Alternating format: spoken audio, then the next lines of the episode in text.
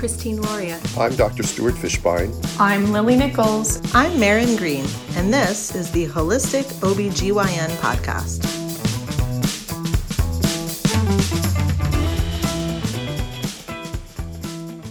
Hey guys, solo cast here. I used to do these more often, um, but who's got time to write and write and write nowadays? But I've been waiting a birth in Oceanside and have recently had some personal experiences that have made me compelled to write and write and write. So I wrote an essay that's 27 pages long, really for my own purposes and then I figured, you know, this might be a good one to release in podcast form. So here we go. This one's titled Horizontal Violence in Birth Work is Feeding the Medical Leviathan. I'm more of a Jung man personally, but I did glean at least one sentiment from Freud's work that was prescient for our times. In his book, Beyond the Pleasure Principle, Freud describes the two primary instincts of humans eros, versus thanatos, connection versus destruction. Typical of Freud, he surmised that both of these instincts are at play in each of us, in the subconscious, and therefore out of our control. His tendency to disempower individuals is one aspect about Freud's body of work that has always grated me. Yet I do believe there's an important relevance to the notion that many of us seem to lean more heavily on one of these instincts in how we show up in our relationships, in our craft, and even in the way that we treat ourselves. The old fable of the two wolves comes to mind. This story has been attributed to the Cherokee lineage, though who knows from where these stories actually arise. An elder helps a child resolve an interpersonal conflict by describing the two wolves that are living inside of us. One is full of love, one is full of hate. And these two wolves are always grappling for supremacy. When the boy asks, which wolf wins? The elder responds, The one that you feed. According to the media, the world is in crisis, and it seems like it's reaching a head, like a pimple ready to burst. Perhaps the world has always been this way. Or perhaps we are in an ebb, awaiting the flow. Or maybe I'm just more aware of it now that I'm an adult helping my kids navigate the tricky terrain. I'm currently organizing another Twins Breech conference for birth workers, and I'm finding that it's nearly impossible to find a birth worker who doesn't have a bunch of dirty laundry hidden away from the public eye. Be careful inviting her. She's a walking red flag. Not sure she'd be great for the optics of the conference. She did a terrible thing decades ago. These are the insights I'm receiving from other invited speakers. I can't seem to shake the image of crabs pulling their colleagues back into the bucket. I personally found myself in a social media storm recently after comments I made around personal accountability and informed consent on pregnancy and birth control, respectively, were taken out of context. For those who know me personally, terms like misogynist, elitist, and narcissist don't fit my track record. But in the words of my friend and prolific philosopher Charles Eisenstein, quote, if you want to destroy somebody, you indicate that they are reprehensible, that anyone who associates with them is also therefore reprehensible that process is not a judicial process. It is completely irrational. End quote. That's exactly what my critics did. People like us, out of hospital birth workers, are constantly at war with the ongoing narrative that out of hospital birth is reprehensible. And now the war has arrived on my very own doorstep, and my colleagues have suffered some of the consequences. Those who first sounded the alarm were conventional OBGYNs, Many conventional doctors are driven to medicine by a scarcity mindset, with a deep personal fear that they wouldn't otherwise be valued in society without the illusion of financial security and community offered by the cult of medicine. After finishing their training, they hold on to deep seated rational fears of litigation, death of a patient, and financial insecurity. I know this because I was one of them. We doctors are great at memorizing details for the purpose of acing exams but this is of little use in the sacred art of birthkeeping. Birthkeeping requires an entirely different skill set, which is a lot to ask of someone who has spent the majority of their early adult lives in school. True patient centered care requires a firm grasp of informed consent, and the blatant disregard for this bioethical principle in the practice of conventional maternity care was the reason I left hospital based obstetrics just a few years after completing my residency training. Soft speech and charming pleasantries are simply not replacements for a person's autonomy. But this issue aside, how could an OBGYN refute the fact that we overemphasize the benefits of hormonal contraception while underemphasizing, if not completely disregarding, the downsides? It was, in fact, the constant harassment from other, more conventional OBGYNs that finally persuaded me to swat back at my critics in an, in an admittedly nasty way. Their harassment and prodding led to innumerable comments slung my way, including a few that bordered on scary, like, Your mom should have aborted you. Eventually, a person breaks under this pressure, and the bear wakes up, and he's mad. A quick search on PubMed reveals 173,975 results for the search term weight loss. And the best that many doctors can advise is, quote, eat less and exercise more. It's no wonder then that they have convinced you that PCOS, endometriosis, and pregnancy complications are completely out of your hands. Nor is it that surprising that women are given no advice on improving the robustness of their immune systems after an abnormal HPV or PAP screen. On PubMed, you can find papers on the role of the gut microbiome in a variety of diagnoses, including endometriosis, cervical dysplasia, PCOS, and thyroid disorders. All are relevant to women's health. In general, conventional doctors have little experience or education in preventing or even mitigating diseases through lifestyle modification. Heck, in medical school, I received a single lecture on nutrition. As I always say, you don't go to Home Depot for cinnamon glazed donuts, so why would you go to your OBGYN for lifestyle advice? And before you jump down my throat, I realize that the term lifestyle suggests that all people have a choice as to what they put into their bodies. But many of these medical issues impact rich white people nearly the same as underserved women of color. Besides, sleep, breathwork, and nervous system balancing techniques are free, and they're likely just as important as diet and exercise as a means of mitigating modifiable risk factors. And the most nutritious parts of the cow, their liver and knuckle bones, are 75% cheaper than their prized meat. Nitpicking language is a, is a distraction from the real issue at hand. Without systemic change towards a more egalitarian, more inclusive society, we have no chance of improving our maternity statistics. Focusing on treatment alone of cervical dysplasia or persistent HPV without getting to the root cause and nipping it in the bud is just as futile as focusing all of our efforts on treating AIDS in Malawi without simultaneously prioritizing prophylaxis. The deck chairs are being rearranged as the Titanic is plunging to the bottom of the ocean. If you aren't invested in the conversation around preventing disorders like gestational diabetes and preeclampsia, and if you're unwilling to acknowledge that they are preventable through lifestyle modification, then maybe I'm not the guy for you. But if you're willing, let's turn to the peer reviewed literature. A quick PubMed search reveals 6,303 papers resulting from the search term prevention of gestational diabetes. An analysis published in the Maternal and Child Health Journal by Correa et al. 2015 looked at over 4 million hospital births.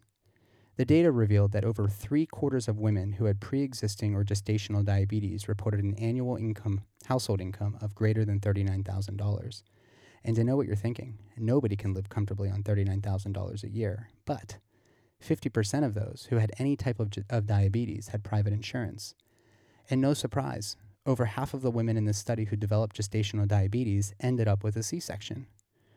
So, what about some of the smaller, more homogeneous nations?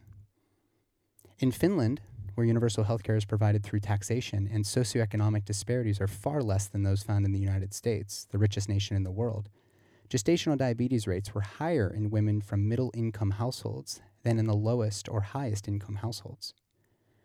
When somebody tells you that, quote, the science is settled, run. By definition, science is never settled. People have also derided me a conspiracy theorist due to my admonition that I don't think any of us fully understands the purpose of viruses in nature, and that perhaps we should be asking questions before implementing mandates when another pandemic arises, and it will.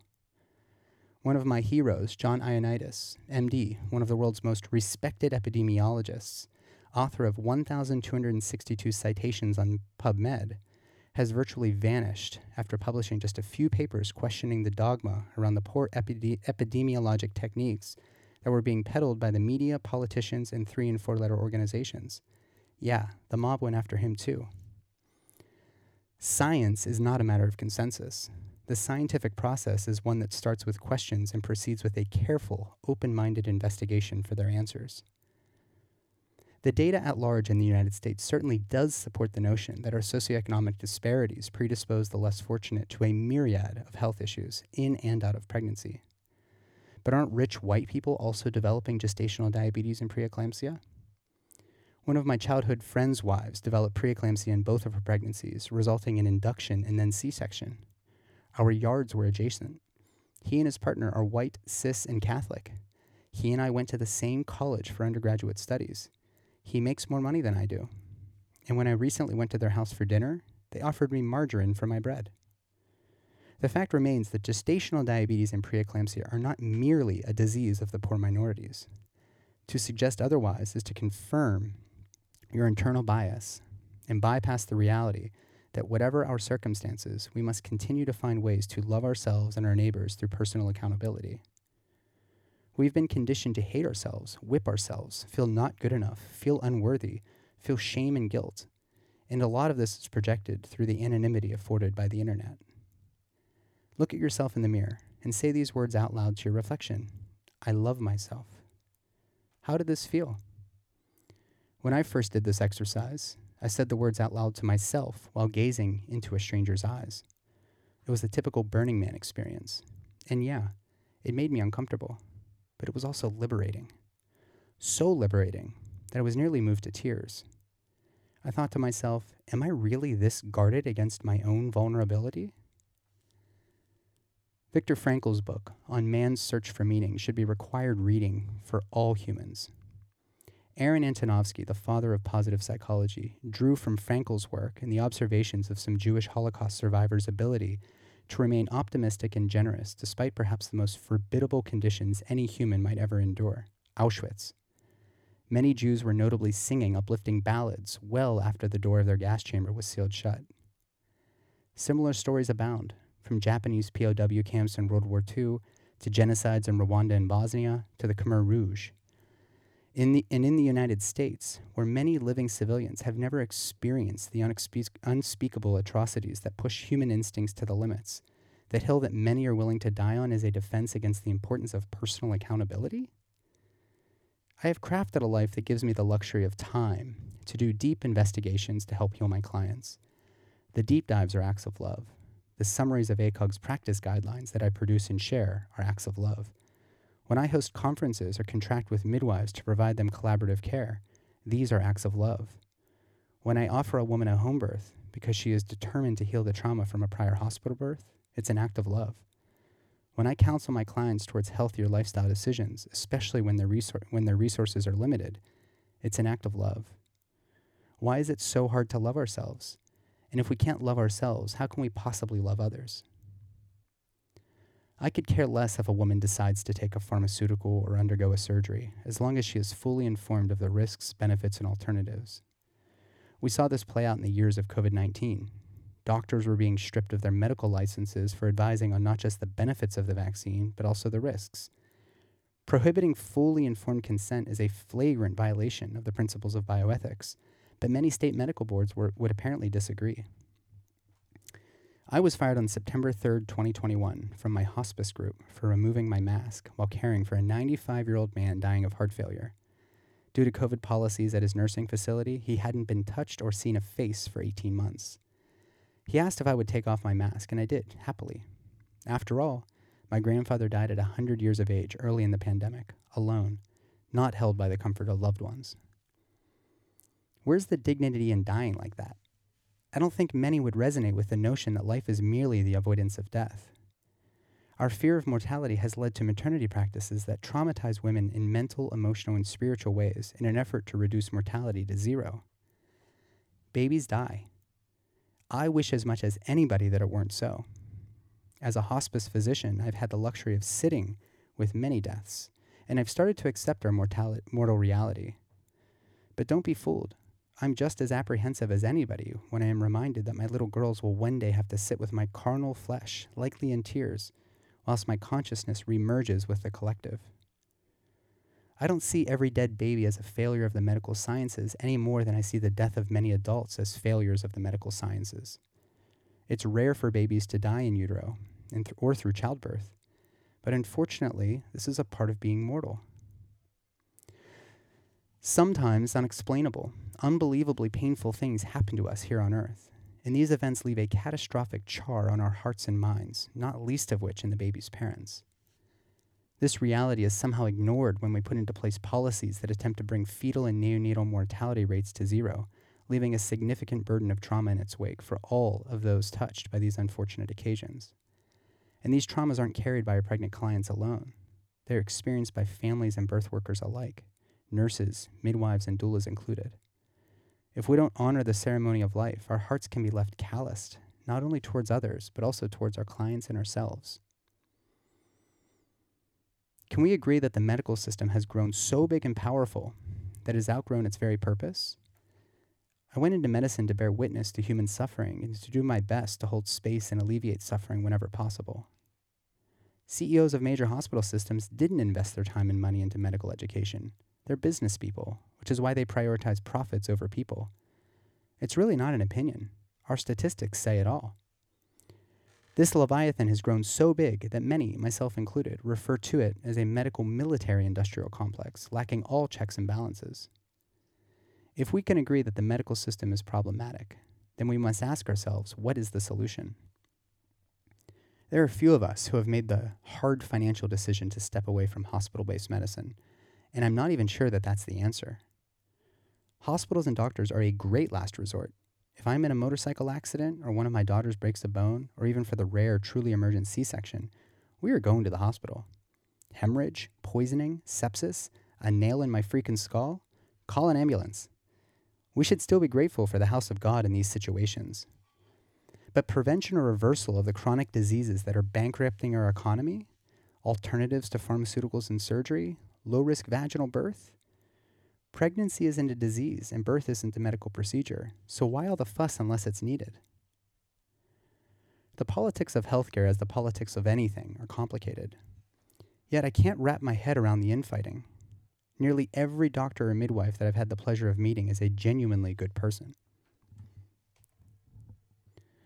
I am a husband, a father, a son, a brother, a man with a massive ride or die social circle, a home birth doctor who has helped countless women exercise their autonomy when the system would otherwise have perpetuated the narrative that they are broken as soon as they see those two lines appear on the home pregnancy test. I never cause intentional harm to others, Hell, I prefer to carry hairy spiders outside rather than kill them. I even delicately moved a snail from my windshield this morning before, ter- before turning on the wipers for fear of injuring him or her. I respect others' boundaries. I can be impatient while on hold with AT&T customer service. Never said it was perfect, but I am polite to cashiers. I do my best to see issues from others' points of view. I reflect on my actions and emotions daily often with the result of identifying something I could have done to save someone else pain or hardship. I even teach my kids not to pull leaves or flowers off of living plants because they have feelings too. And I still occasionally slip up and allow myself to react impulsively to criticism. A simple binary of good and evil never seems to do the individual any justice, no matter what you heard about this or that doctor or midwife. There's always more to the story. But nowadays, headlines often win, in other news, our Leviathan medical system continues to traumatize women and their families while us birth workers are occupied tearing one another down. Midwives on midwives, doctors on doctors, doctors on midwives, midwives on doctors, certified professional midwives against traditional midwives, licensed against unlicensed midwives. We are all siloed off on our self proclaimed pedestals of righteousness while the Leviathan grows bigger and stronger and the patriarchy that so many real feminists want to disassemble is perpetuated by those who claim to want to destroy it. If you attend enough births, you will eventually experience a dead baby, dead mom, or horrific emergency putting all of your skills to the test. It's a part of the package deal, as these circumstances, albeit rare, reflect our biological reality. Let me repeat that. If you sit with enough births, you will eventually hold a dead baby in your hands. Memento mori. So if we get caught up in the shame and blame game, the beauty offered by home birth can more easily be perversed by the system, and more out of hospital birth workers are going to be compelled to stop practicing. Home birth has had optics issues for hundreds of years, but especially since the early 20th century, when the Rockefellers and Carnegies financed a campaign to monopolize birth on behalf of the obstetricians. Our ongoing infighting merely perpetuates the notion that home birth is a bad choice. I managed to persuade most women who ask me to attend their births to find a midwife or birth center because I truly believe in the excellence of midwives. But exceptions do arise, requiring me to step into the role.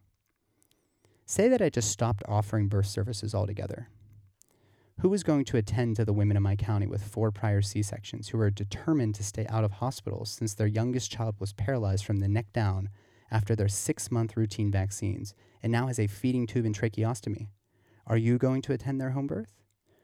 Who out there will attend the birth of a woman who has two prior C sections, the first a preterm C section for HELLP syndrome, the second a preterm C section for severe preeclampsia requiring magnesium sulfate, and the third, the one I attended, that ultimately resulted in a successful home vaginal birth after two C sections that also, mind you, ended up as a surprise breech. And guess what? Despite a limited household income, she and her partner managed to invest their finances towards healthier options that afforded her a hypertension free pregnancy and postpartum. Who is doing this work? If you aren't offering these services to women in your community, then it's important to acknowledge from where your resistance is arising. Fortunately, in my county, there is a community of badass midwives who are willing to honor women's rights to informed consent and refusal, but this community has been hard fought. Every election cycle, a myriad of sidebars arises in our collective national consciousness that seems to distract from the more pressing issues at hand. These sidebars include the decline of Christian values, the war on drugs, immigration, Second Amendment rights. No doubt these are important issues, but aren't the issues of poor central leadership, bankruptcy rates, and the expanding corporatocracy, growing inequality and inequity, and the ecological catastrophe on the horizon more important in the long run to more people? When the opportunity arises to vote in better leadership, the ruling elites, most notably the church, the state, and the rich, distract us from more important issues with slogans like, Build the wall. We scratch our heads as we watch the identity and security of our nation crumble before our eyes, dumbfounded by what seems to be an inevitable demise of a nation that prides itself on being, quote, the land of the free. Reality has become a moving target based on the slogan du jour. I just finished reading Chris Hedges' masterpiece, War is a Force That Gives Us Meaning. Hedges writes Illusions puncture our lives, blinding us to our in- inconsistencies and repeated moral failings. In wartime, these illusions are compounded. We dismantle, dismantle our moral universe to serve the cause of war. And once it is dismantled, it is nearly impossible to put it back together. It is very hard for us to see the justice of the other side, that we too bear guilt. End quote. This has led to a loss of identity, a hard compromise that is building barrier, barriers of entry to, quote, the more beautiful world our hearts know is possible, that Charles Eisenstein has so poetically described. Meanwhile, the fat cats on Wall Street and the World Economic Forum are sitting atop their perches, enjoying the show, jeering the crabs in the bucket. This illusion of separation is crippling our nation. This jeering preys on social conformity and confirmation bias, two key facets to human nature. The process by which these two factors can be weaponized is outlined in A Citizen's Guide to Fifth Generation Warfare by Michael Flynn and Boone Cutler. 1 discreetly manipulate the smaller group and make them vocal to appear as if they are the majority audience who expresses the needs and desires of the majority. Two, leverage messaging and SIACs to develop an in group us versus out group them dynamic to recruit the wider audience who desires to simply be the in group. Three, repeat the process to augment the effects and continually demonize the opposition's viewpoints to make them appear as the reviled outgroup. These two instincts, social, social conformity and confirmation bias expose us to go with the current of the times, even if it betrays our moral aptitudes. Alok Vaid Menon, a trans rights activist who uses non binary pronouns, beautifully shared on the Man Enough podcast in a recent interview that in trying to understand somebody, we must first objectify them. And once we objectify something, we no longer treat it as a living thing. Before you get fidgety, put your in- inclinations around trans rights to the side for a moment. There's a deep truth here in what Alok is saying. The objectification of trees, flowers, insects, and water systems has led to the destruction of our ecosystem. The objectification of minorities has led to our appallingly racist society. The objectification of women has resulted in an assault on, on informed consent. Objectification is also apparent in the birthwork community. By preying on your need to be in the in group, the ruling elites, the cult of medicine, are winning. You let them win by continuing to outsource your power in an effort to be seen in a favorable light by your captors. How has a, light of, how has a life of outsourcing your power served you, your family, your income? Where does the ruling elite or the medical establishment get its power? They take it from you.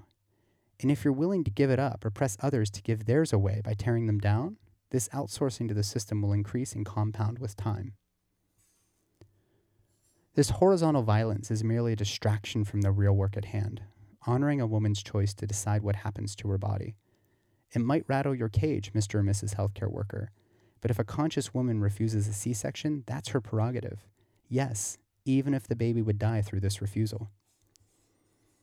During COVID, the manipulation of the media and the subliminal messaging that led to infighting in so many of our relationships was likely an intentional effort to distract people from the issue at hand, while our freedoms that many have long taken for granted were pared down even further.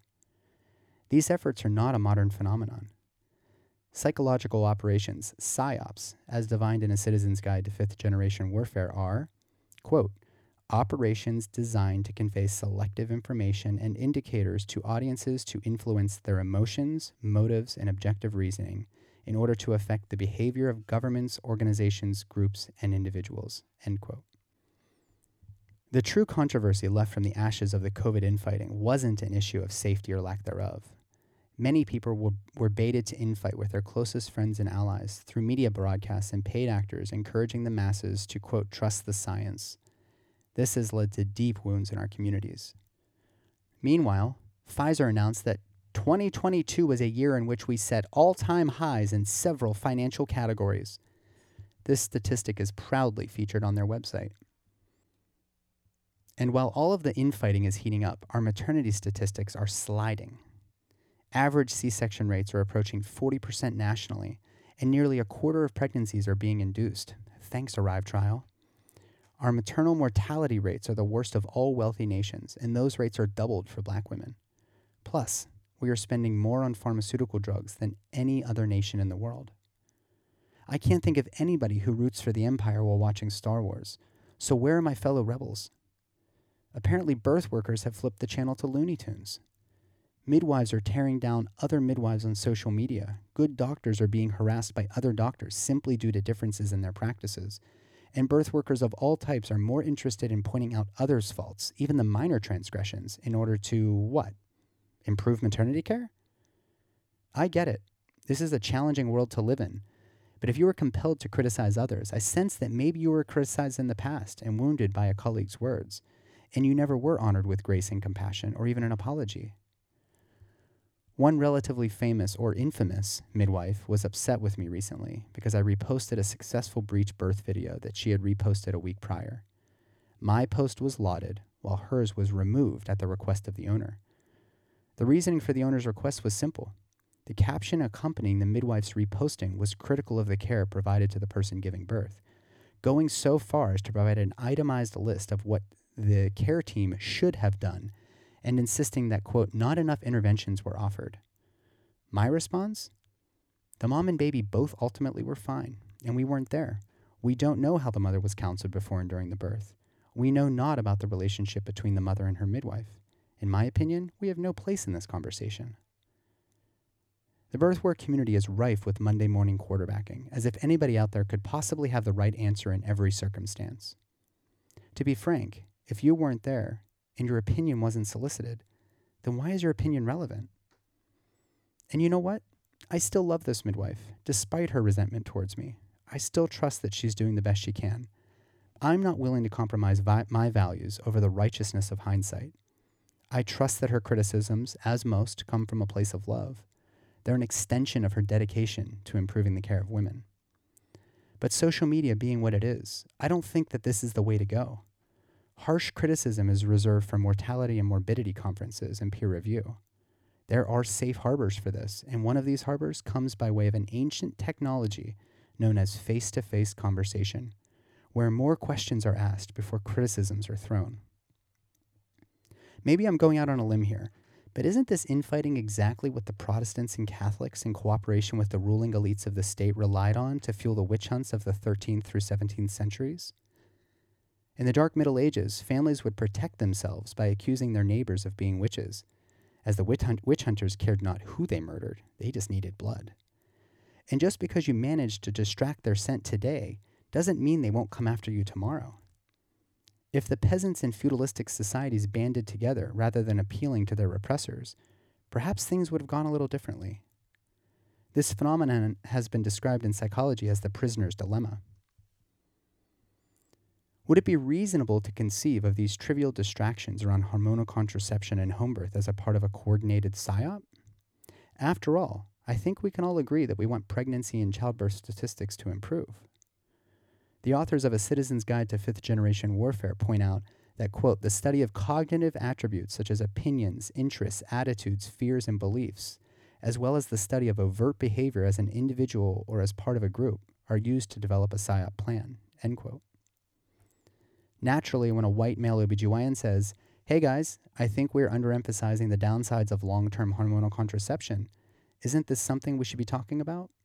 It's easy to provoke an emotional response from the collective that this type of suggestion is misogynistic without perhaps acknowledging that this insight, albeit hard to swallow, may also carry a whiff of truth. And who stands to gain from this provocation? Well, the global hormonal contraception market eclipsed $22 billion in 2022. I'll let you figure out the rest. Now, don't get me wrong. My retaliations to criticisms can be nasty, so much so that I was sufficiently compelled to post an apology video on Instagram for my behavior.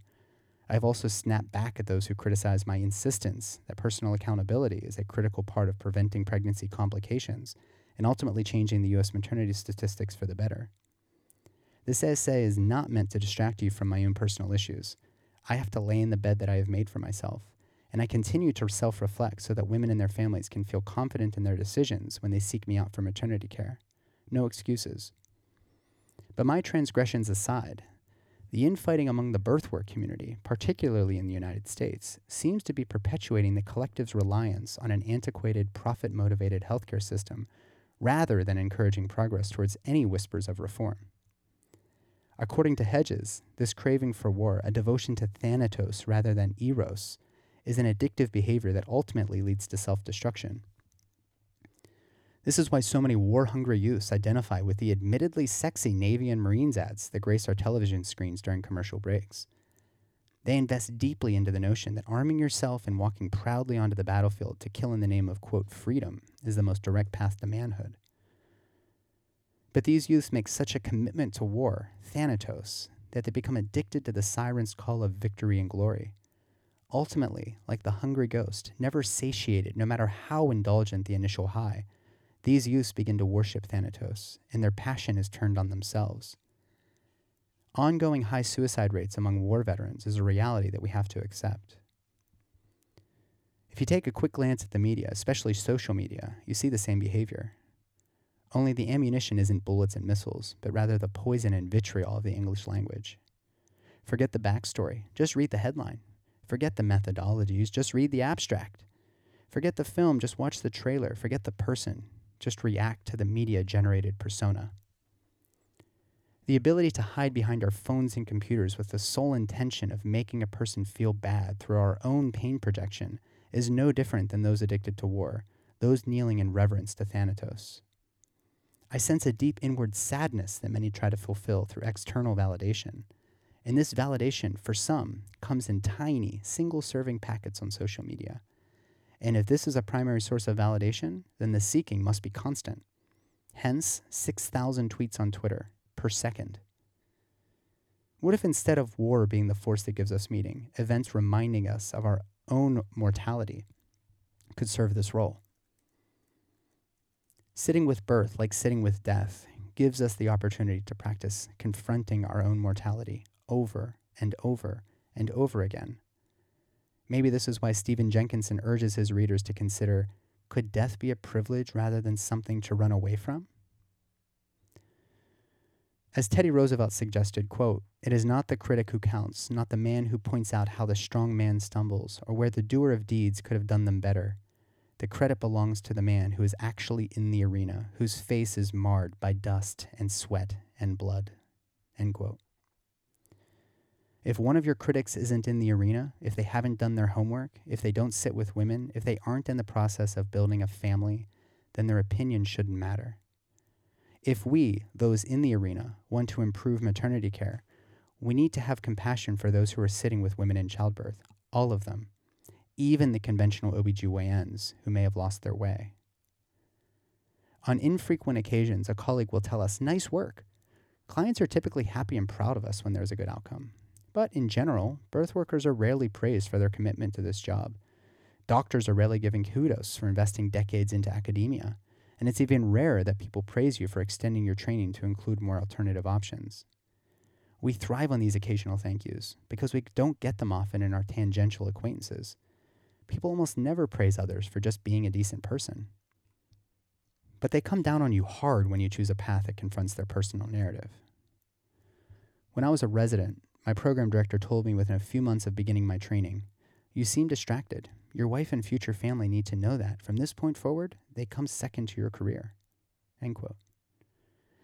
I guess my commitment to my wife was a bit unusual for her taste. My high school sweetheart is my biggest advocate, but she also reflects the power of the divine feminine, offering me a looking glass to reflect on how I show up in my divine masculinity and the nurturing or lack thereof that I provide to our relationship. How can I be expected to show up as a healer when a focus of my training was to become dehumanized myself? More importantly, how can I show up for soon to be parents if I'm, be- if I'm being told that even my wife doesn't precede my career?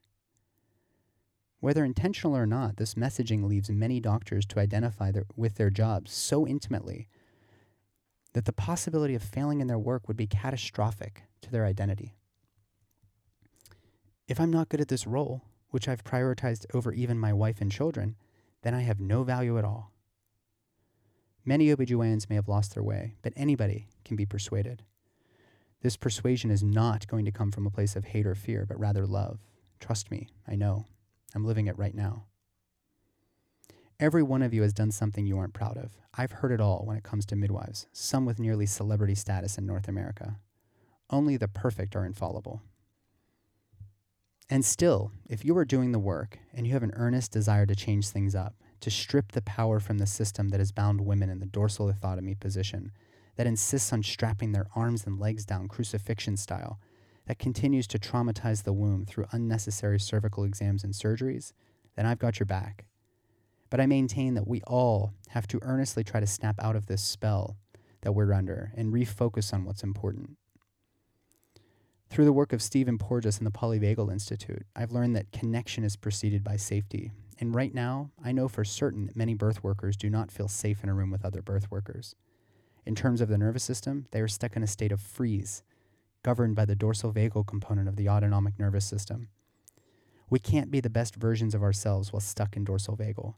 And as long as we are unwilling to be vulnerable with one another, we will remain in dorsal vagal, feeling unsafe around one another.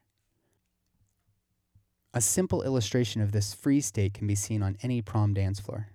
Many young men, young men don't feel comfortable dancing in front of others, a lasting attribute for many of us, because they fear being ridiculed by other young men who laugh and jeer those brave enough to cut the rug in front of their peers. The issue is that those who are doing the jeering are the ones who are most insecure about public displays of dancing. When you don't feel safe, you don't dance. When you don't feel safe, you don't grow. When you don't feel safe, you can't connect. When you don't feel safe, you lash out. When you don't feel safe, your labor stalls.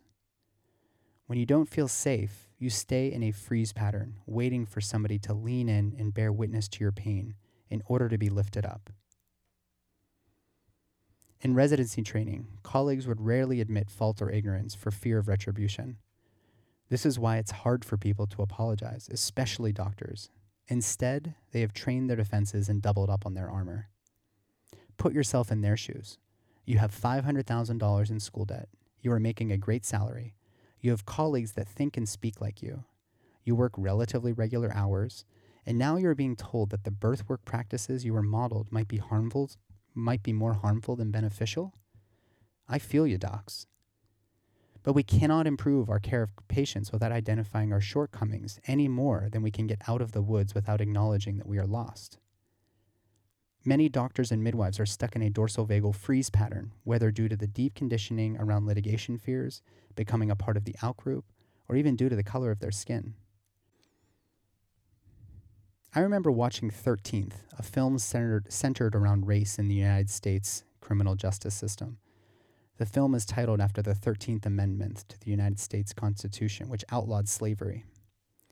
In the film, I remember a variety of familiar scenes in which a mob of white people around the time of the civil rights movements are harassing black men in the streets, kicking them, pushing them, jeering them, making it clear that they were in the outgroup.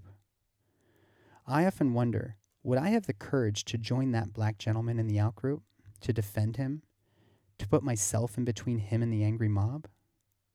I'd like to think so. You probably feel the same way. Well, opportunities abound in contemporary society. Have you been passing your own test? Shifting our devotion from Thanatos to Eros, we can begin to promote connection and community. But first, we must feel safe amongst our peers, which seems like a tall ask given our nation's very fabric of systemic racism and ongoing bigotry and intolerance. But let's pause. What's your goal? Is it to gain newsletter subscribers, Instagram followers, to get a cheap laugh or like on Facebook? To signal your virtues? Of course not. You desire, as do I, for women to be able to give birth on their own terms with the support of someone who has dedicated their entire life to the task of making people feel cared for in their most vulnerable states. But are we hoping that those who make mistakes are able to learn from those mistakes? Or do we wish to see everybody who has the courage to publicly denounce our corrupt medical system burn at the stake like the witches of the Dark Ages? When rare bad outcomes arise, it's other birth workers and hospital staff who generally make the accusations against midwives. And if found guilty, midwives may find themselves in a jail cell adjacent to murderers. Is that the spectacle that we want? Is this what the quote land of the free stands for? The most potent tool against psyops and our medical military industrial complex is critical thinking. N- another gem from a citizen's guide to fifth generation warfare. Quote, Critical thinking calls for a persistent effort to examine any belief or supposed form of knowledge in the light of the evidence that supports it and the further conclusions to which it tends. It requires the ability to reconstruct one's patterns of beliefs on the basis of wider experience and to render accurate judgments about specific things and qualities in everyday life. Critical thinking short circuits the PSYOP campaigns that are meant to trick your emotions and polarize your thinking. When a headline or hearsay about a fellow birth worker comes your way, first ask yourself Does this sound true based on my direct experience with this person? Investigate the story to its fullest. Ask questions first, pass judgments later. By, mo- by no means do I mean to excuse some of the terrible things that have happened to women at the hands of bad doctors and midwives. Some people aren't, aren't cut out for this. Negligence and malpractice should be punished but use your critical thinking skills first before you cast any stones. To abandon your own lived experience or intuition is to let the cult of medicine win. Every time you feel compelled to respond to controversy or misfortune, ask yourself, what would love do? When your partner feels like you aren't connecting, do you immediately become defensive? Or do you receive their grievances with an open mind and open heart? When you get into a fight with a friend or family member, do you ever reflect afterwards on how you may have handled the situation differently? Do you ever think to yourself, maybe I had some role in this marital issue? What if you were as invested in making other birth workers feel safe with you as you were invested in making your family feel safe with you? Taking accountability for your actions and emotions is part of creating community. Accountability means more than spending lots of money on expensive food. It could also be considered an invitation to leverage whatever gifts you bring to the table to make your community stronger. The big question we should all be asking ourselves when we feel compelled to criticize others do I want help or do I want attention? The help you need for healing your inner wounds might be right there for you to take, but you have to be willing to compromise the attention that you might lose if those wounds are healed. This is what accountability looks like. Bob Marley, Mahatma Gandhi, Ram Dass, Thich Nhat Hanh, Pema Chodron, they all speak eloquently about love. All you need is love is arguably the Beatles' most recognizable song worldwide. Do you think that when they spoke of love that they forgot to clarify that you can only love someone who agrees with you? In reframing our position in the world from a reverence for Thanatos to a devotion to Eros, look no further than your own children. Their whole human expression is one of love. They love the butterflies, they love the neighbor's dog, they love the water park, and they love you, no matter what. How have we gone so far astray from loving one another and ourselves? When kids misbehave, we don't try to destroy their lives on social media. We gently guide them back to love. And unfortunately, many adults still carry childhood wounds. When I left the system, it ultimately relieved a tremendous burden. It felt like an act, of self love. And you, however you choose to show up in the world, whether you're a health coach, new to spirituality, a trash collector, a Navy SEAL, a stay at home parent, a postal worker, or even a sex worker, when you stand in your truth, it can feel like an act of self love. If your critics aren't in the arena, consider if their criticisms are in alignment with your truth and go from there. I've been recently gifting out copies of Og Mandino's bestseller, The Greatest Salesman in the World, which is less about sales and entirely about connection. In one of his mantras, he writes When I am tempted to criticize, I will bite on my tongue. When I am moved to praise, I will shout from the roofs. Is it not so that birds, the wind, the sea, and all nature speaks with the music of praise for their Creator? Cannot I speak with the same music to his children? For just as love is my weapon to open the hearts of men, Love is also my shield to repulse the arrows of hate and the spears of anger. There are two wolves living inside of you. One is full of love, one is full of hate. And these two wolves are always grappling for supremacy. Which wolf wins? The one that you feed.